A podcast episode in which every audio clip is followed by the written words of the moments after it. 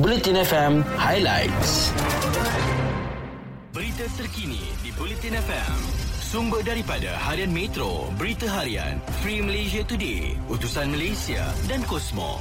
Keputusan Bahagian Regulatori Farmasi Negara ataupun NPRA meluluskan permohonan lanjutan tempoh luput vaksin CoronaVac dan komuniti masing-masing tambahan 6 dan 3 bulan berbanding tarikh asal pada label berbuli tidak perlu dibimbangi. Presiden Persatuan Farmasi Negara Amrahi Buang berkata ia adalah proses yang biasa dilakukan ke atas mana-mana produk farmaseutical yang ingin melanjutkan tempoh luput. Tambah belau lagi perkara itu biasa berlaku apabila syarikat farmaseutical Medical pada peringkat awal tidak berani meletakkan tarikh luput lebih lama berikutan belum ada data menyokongnya. Amrahi berkata lanjutan itu diluluskan berdasarkan data kestabilan yang diberikan kepada NPRA selain mengikut undang-undang serta amalan regulatori.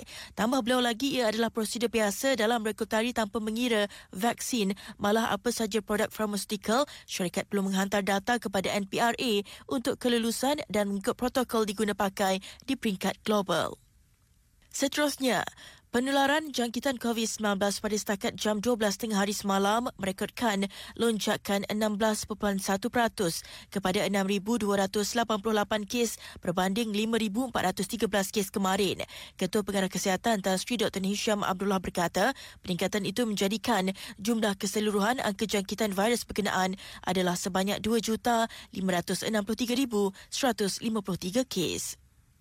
Beralih ke perkembangan lain, seorang bapa didenda RM4,000 Malaysia oleh Mahkamah Session di Kuala Lumpur semalam kerana mengetuk kaki kiri anak perempuannya menggunakan telefon bimbit mengukul kepalanya dengan penyapu serta memulas tangan kanak-kanak itu sehingga lebam. Hakim Mahyun Talib menjatuhkan hukuman itu selepas tertuduh berusia 39 tahun mengaku bersalah mengakukan perbuatan itu terhadap anak perempuannya yang berusia 10 tahun 11 bulan di sebuah rumah di Setapak di Kuala Lumpur pada 12 tengah hari 8 November lalu. Mahkamah turut memerintahkan bapa kepada sembilan anak itu menjalani hukuman penjara dua bulan sekiranya gagal membayar denda. Ketika ditanya mengapa tertuduh bertindak sedemikian, lelaki itu berkata anaknya tidak mahu belajar dan hanya mahu bermain telefon bimbit sahaja. Tertuduh dinasihati supaya tidak mengulangi perbuatan itu kerana ia adalah kesalahan serius.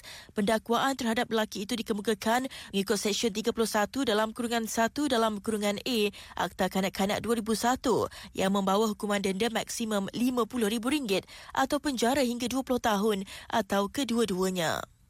Sebelum sukan, warga Johor dijemput hadir menderma darah untuk Hospital Sultanah Amina bertempat di Johor Baru Blood Donation Suite Mid Valley South Key daripada Sabtu hingga Kamis 10 pagi hingga 6.30 minit petang.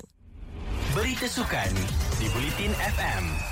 Berku lelaki negara Aaron Shah Sehuyik memulakan misi memburu gelaran Masters Indonesia dengan langkah kanan. Apabila berjaya mara ke pusingan kedua, pasangan ranking nombor tujuh dunia itu bagaimanapun dipaksa bekerja keras sebelum menewaskan bergu England 21-11, 15-21, 21-8 dalam aksi pusingan pertama kejohanan yang berlangsung di Bali semalam. Kemenangan menyaksikan mereka menempah pertemuan dengan bergu Indonesia bagi perebutan tempat ke suku akhir hari ini. Saingan memburu gelaran pertama antarabangsa mereka, saingan dengan Masters Indonesia cukup penting buat pemenang pingat gangsa Sukan Olimpik Tokyo 2020 itu bagi memburu tiket beraksi di jelajah dunia akhir BWF pada bulan depan. Seterusnya, pemenang pingat emas Olimpik Paris 2024 boleh dikatakan sebagai jutawan apabila BT Bina Group Senior Berhad bersedia menawarkan wang tunai berjumlah 1 juta ringgit Malaysia kepada atlet yang berjaya meraih kejayaan itu. Ganjaran tersebut diberikan bagi meniup semangat buat atlet negara untuk berusaha bersungguh-sungguh merealisasikan impian semua pihak yang mahu menamatkan kemarau pingat emas pertama Malaysia di pentas Olimpik. Ketua Pegawai Eksekutif BT Bina Group, Datuk Sri David Tan berkata, berkata, usaha dan strategi untuk menangi pingat emas itu perlu bermula sekarang bagi merealisasikan misi negara dan pihaknya berharap tawaran tersebut mampu meningkatkan lagi motivasi atlet negara dalam memburu pingat emas Olimpik pertama buat negara.